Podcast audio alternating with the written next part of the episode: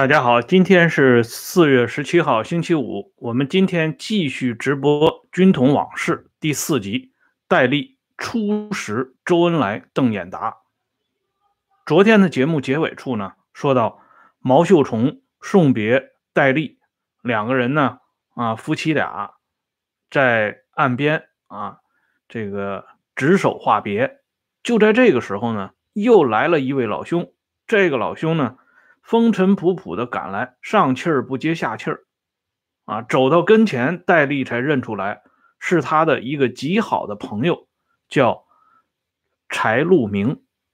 柴路明是专门给戴笠送行的，而且呢，他一看啊，戴笠夫妇俩正在这话别，他就告诉毛秀虫啊，就是妹子，你先回去吧，没有问题啊，你就把春风。或者说叫方舟啊，交给我就可以了，啊，由我来啊，一手把他这个事情办完。而且呢，多亏了是柴路明，因为之前呢，夫妇俩订了一艘船，这个船呢，这个船老大临时爽约，没有办法来。这样呢，由柴路明帮着戴笠拿着这个行李，一直走了很远，啊，等于说是。送到保安村的水口，而且走前，柴路明从兜里掏了三块大洋，啊，这也是及其所有吧，倾其所有，交给了戴笠，专门说了一番话。这番话后来呢，是有专人，有王少谦先生呢，他有过一个回忆。柴路明说的原话是：这一次到了广州。如果上天庇佑，你进了黄埔，一定要争口气。日后呢，扛一面大旗回来，切莫要像以前那样啊，回来呢又是两手空空。戴笠也很感动，感激这位老朋友啊，把自己呢啊送离家乡，并且啊送了三块大洋。那三块大洋是救急的钱。戴笠就说呢，这一次出门，如果不闯一点。啊，本事出来啊，不挣一点这个面孔，我就没有办法再回来见你。而且呢，戴笠这个人，我们知道啊，这个人其实还是挺迷信的。他对柴路明突然跑出来送他，他直到后来啊，他跟身边的人他也讲过这个事情，包括他跟他的儿子戴仗仪也说过这个话。他说他当时心头一阵窃喜，啊，就是有这么一点点这个小惊喜。也不为别的，就为柴禄明的这个名字。我们都知道啊，在唐朝的时候，开科取士啊，科举，在就是省一级的考试，当时叫谢试，后来呢，在明清两代就叫乡试。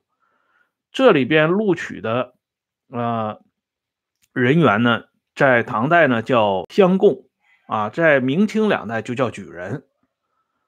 而在这个举行完谢氏发榜之后，这些新科举人通常要由政府出面招待他们，搞一次啊宴会活动。这个宴会活动呢，起的名字就叫鹿鸣宴。所以后来呢，把这个鹿鸣宴啊，进而呃引申为，就是说啊，新就是这个人们在仕途上，或者说说在事业上取得一部分成功的结果。叫鹿鸣宴，所以这个呃财路明的名字正好是嵌在这个鹿鸣两个字啊，因此呢，戴笠觉得鹿鸣这两个字很好，它一方面是符合当年圣人的经典啊，悠悠鹿鸣，一方面呢又嵌合着鹿鸣宴，所以戴笠很高兴。这个柴路明千里送别这件事情，一直让戴笠。啊，铭记在心。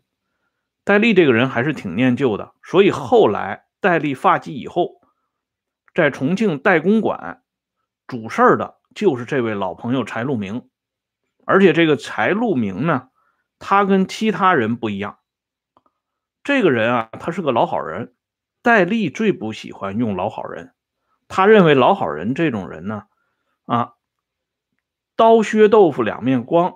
啊，什么事情都办不成，什么事情都办不成，就等于把什么事情都办砸了。所以戴笠手下最忌用这种老好人。谁要是想装老好人，那迎来的一定是戴笠的一顿臭骂。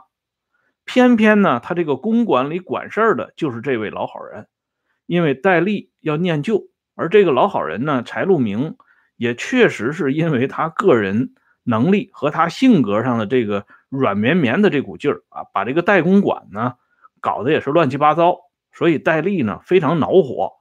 有一次啊，戴笠实在是忍不住了。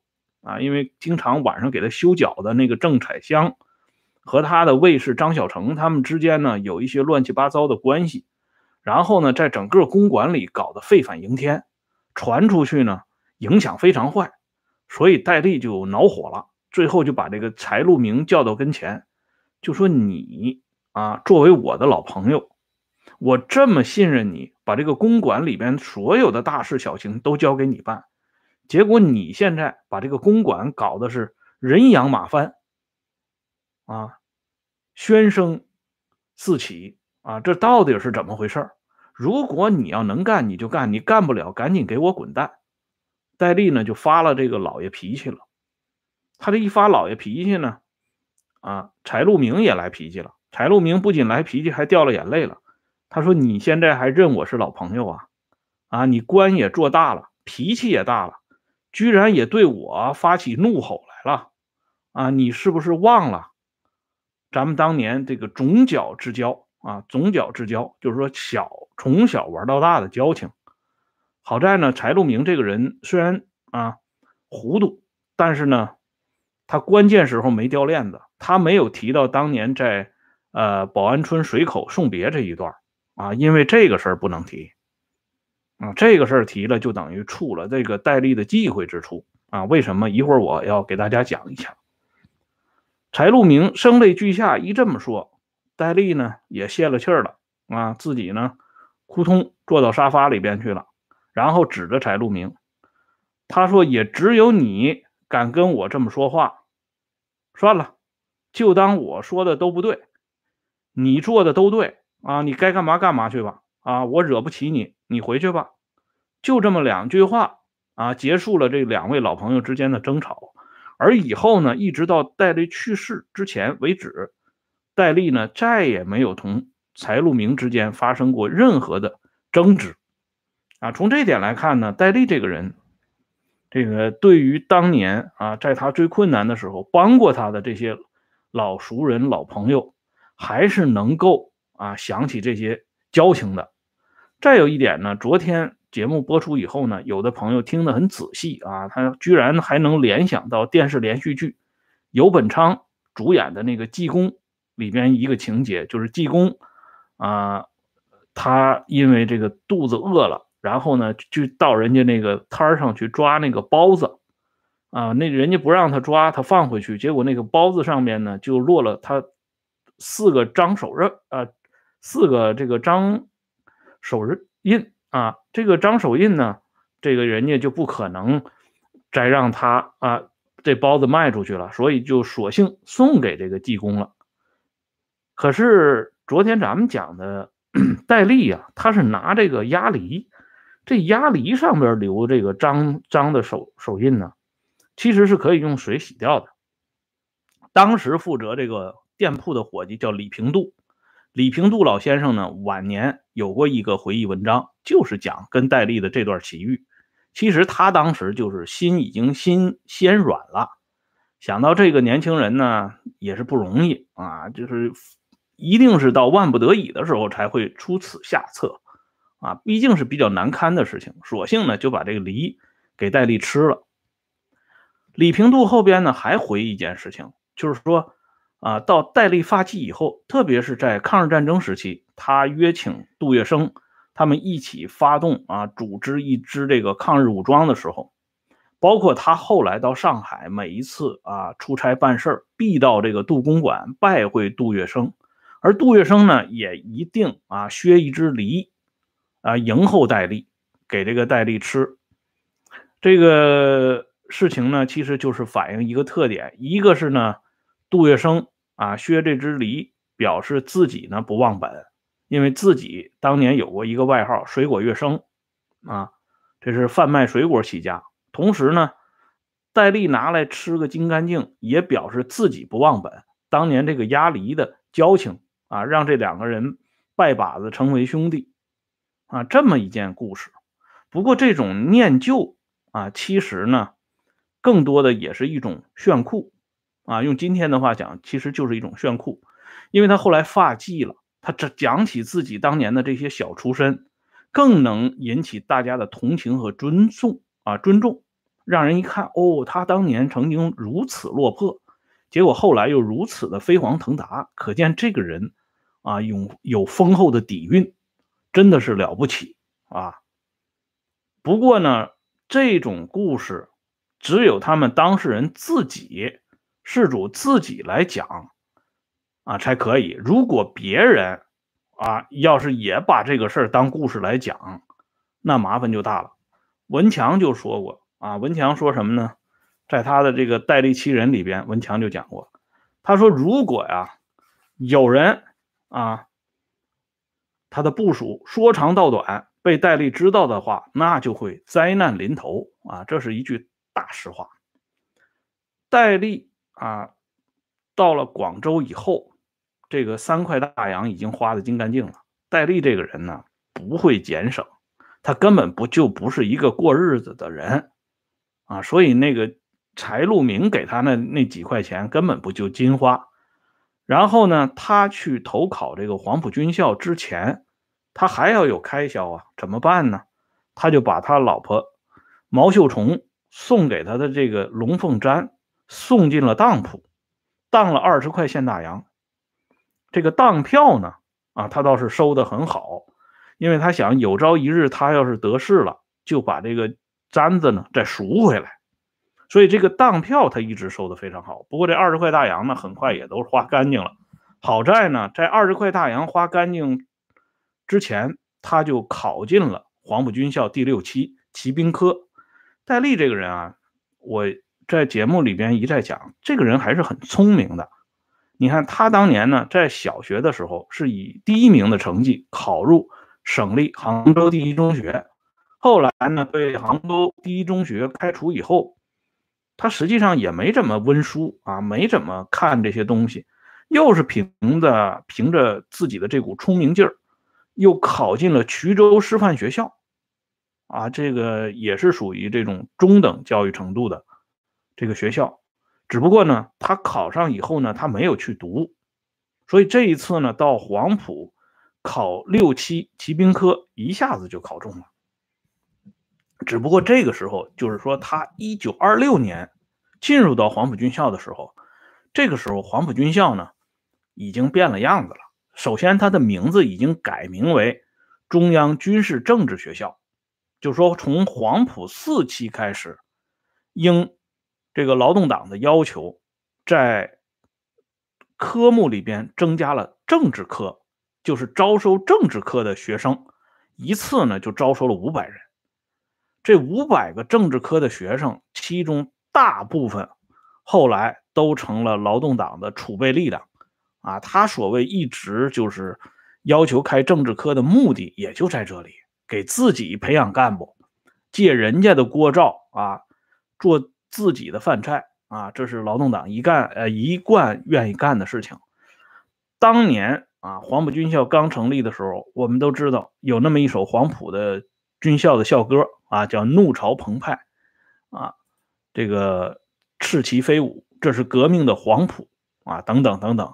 其实呢，最初这个校歌的歌词第一版呢是戴季陶先生做的，啊，他就讲莘莘学子亲爱京城，三民主义是我革命先生。但是后来呢，到了一九二六年，军校的政治部主任就是由中共早期的党员熊雄来接替。这熊熊呢，就把戴季陶搞的这套校歌呢，他就给推翻了。他请当时也是中共党员的陈楚康，另外做了一首校歌，就是刚才我给大家念的这个校歌。这首校歌呢，原本陈楚康写的是“怒潮澎湃，党旗飞舞”。嗯，结果呢，后来因为这个作词的陈楚康。成了军统的特工人员，并且呢拒绝留在大陆，后来到了台湾，啊，一直在台湾，直到他最后去世。所以后来在大陆出版的凡是回忆黄埔军校校歌的时候，都不提这个党旗的党字，而把它改成赤旗飞舞，啊，就是红旗飞舞。有的直接就写成红旗飞舞，啊，由此也可以看到这个劳动党的心胸啊是多么的啊宽广。黄埔第一期呢，实际上当时劳动党方面就掺杂了很多私货进来啊，什么韩林福啊、恽代英啊、啊聂荣臻呐、啊高宇汉呐，这些人跑进来充当政治教官。把这些左的东西向这些青年进行灌输。本来这个，呃，国民党当时已经开始左转啊，但是呢，劳动党这边呢觉得你左的还不够啊，于是呢，他们又搞了这么一帮教师爷进来啊，其中最突出的啊，莫过于咱们的恩来同志，因为后来呢，他取代了戴季陶担任军校的政治部主任，于是呢，这个军校更加左倾。而更加左倾里边呢，还有一个国民党的啊代表人物，这个人呢就是邓演达。说起邓演达、邓泽生啊，了解国民党历史的人应该很清楚，这个人在黄埔时期那是大名鼎鼎啊。有相当一部分黄埔学生对邓演达的真实面孔是看不清楚的，所以他们多少年之后啊写的回忆录里边。还对这位邓哲生大加称赞啊，说这个邓先生如何如何的伟岸，如何如何的正派。可是，在同代人里边的一个共同的回忆呢，就是邓演达这个人极其左倾，甚至张太雷跟郑超林说过这样的话，他说邓演达比我们这些人，比我们这些共产党人还要左啊，邓演达就是这么一个人。不过那个时候呢，他的面目呢是被这些种种光环所笼笼罩，啊，不过呢有一件小事情呢，啊，就让戴笠给看出来了。要不说戴笠这个人啊，他为什么最后做了特工的头子？就是说这个人先天这个禀赋确实是过人。他呢进入到黄埔六期的时候，邓演达正好回到中央军事政治学校，取代啊王柏龄这些人呢，担任了军校的教育长。本来邓演达在黄埔军校初建时期，他就已经是训练部的实际主持人。那时候的训练部主任呢，名义上是李济深，但李济深呢是挂职，邓演达负实际责任。同时，邓演达还兼任入伍生学生总队总队长，这个职务太关键了。邓演达就是从这个时候开始掌握黄埔学生的。谁能掌握黄埔学生，谁就能掌握黄埔军校。谁能掌握黄埔军校，谁就能掌握这支军队。哎，这就和当年曾国藩办湘军，李鸿章办淮军，袁世凯小站练练兵是一脉相承的。只不过那个时候呢，只有极个别的人才意识到这点。这这个极个别的人当中，就包括邓演达、周恩来啊，当然还有蒋介石，这就不用说了。邓演达这个人呢？非常会装啊！我们经常说这个，呃，这个现在说一句这个俗话，非常通俗的话，上半句我就不学了，下半句就是装上见高低，就是这么回事能把谎话说的跟真话一样啊，让人深信不疑。这邓演达的功夫呢，那是一流的，而周恩来呢是超一流的啊。可是呢，这个你装的再厉害，你架不住他也有啊，能够看破的。别看这个戴笠这个人啊，名不见经传，从这个小小的浙江省江山县跑过来的这么一个穷乡僻壤的穷小子，可是戴笠他不是一般的穷小子，他进入到军校的时候，他已经是将近三十岁了啊！他一八九七年出生，一九二六年进入黄埔军校，他已经是二十九岁，近三十岁了，而且戴笠是娶妻生子。他在上海，在杭州，在宁波，在多地，那都是跑过码头的三教九流，他都接触过的。所以邓演达这个人呢，你在这些啊初出茅庐啊，胎毛未退的这些小年轻面前，你装的这个样子呢，很容易迷惑人。可是，在这个久经战阵啊、久立码头的戴笠看来呢，这马脚就露出来了。有一次呢，是非常巧合，这个戴笠呢，他是早晨也要跑步啊。这个戴笠这个人啊，我们知道他的长处呢，是在于揣摩啊，在于真迹啊，在于识变。啊，在于策反等等这些功夫，你比如说跑步啊、骑马呀、射击呀、啊游泳啊、啊搏斗啊这些东西，他肯定一样都不行啊。所以他这跑步跑着跑着就掉链子了啊！不仅掉链子，还把他那个呃那个当票也掉出来了，这就被这个教育长邓演达给捡到了。这邓演达捡到这当票一看啊，邓演达就来脾气了。就把戴笠给叫到跟前训了一顿，就是这个原话已经不可能流传下来了，这都是当事人的一个回忆。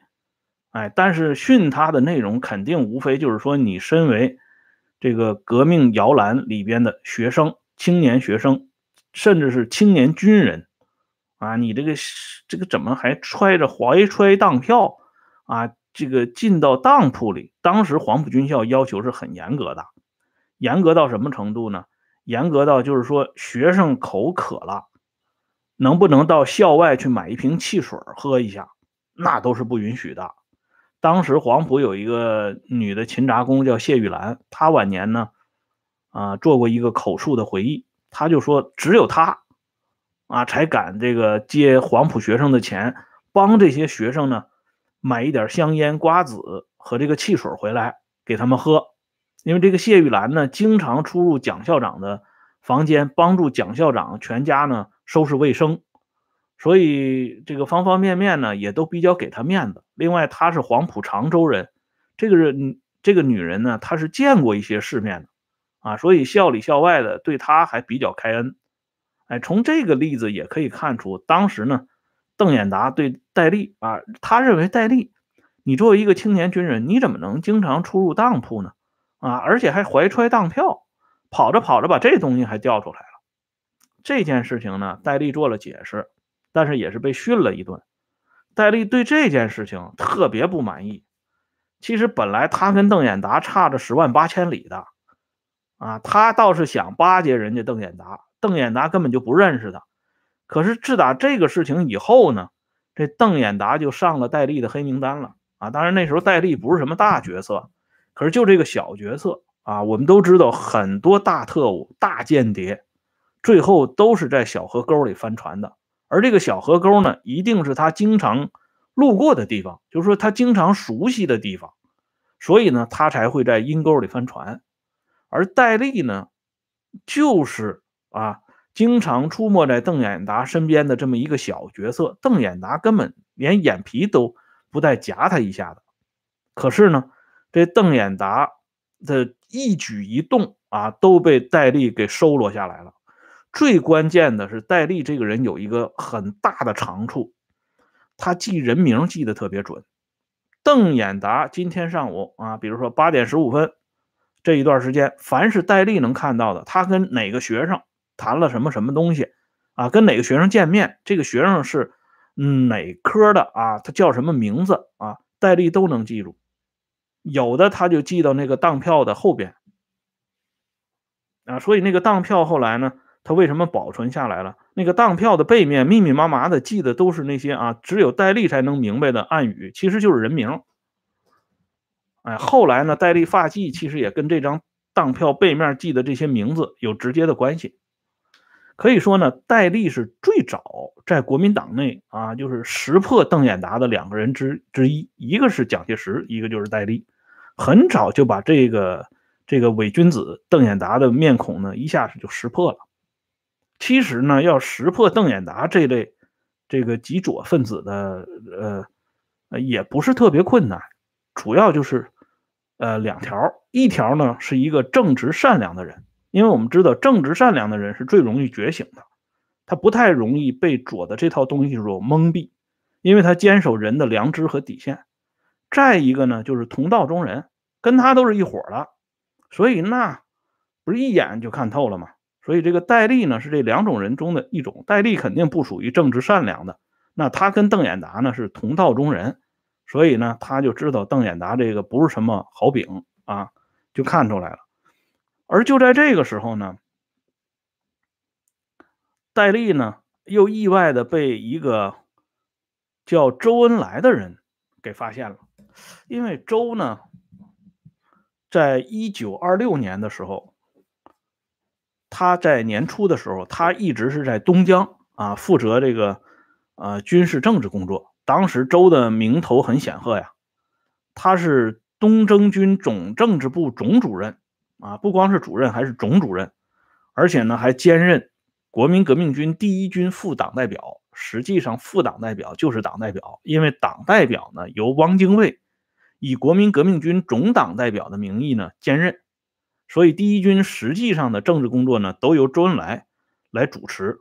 周呢是在呃一九二六年呢，他是两次啊返回广州，从汕头两次返回广州，一次呢是三月十七号，啊十七号回来以后呢，三月二十号就是发生了著名的三二零事件，就是俗称的中山舰事件，周恩来呢被短暂的扣押。啊，后来呢，他又回到是这个潮州汕头，到了五月初，再一次回到广州，担任国民革命军政治训练部举办的特别政治训练班担任班主任。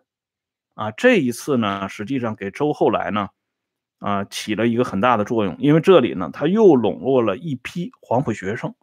就在周一九二六年五月份回到广州的时候。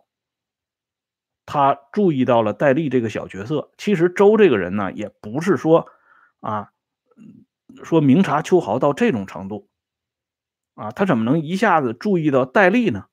这个事情呢，是顾顺章后来回忆的。哎，因为这里边呢，跟顾顺章有直接关系。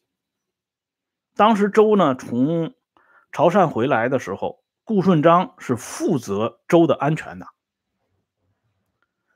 他们之间到底发生了什么故事呢？我们明天呢会给大家详细的解说。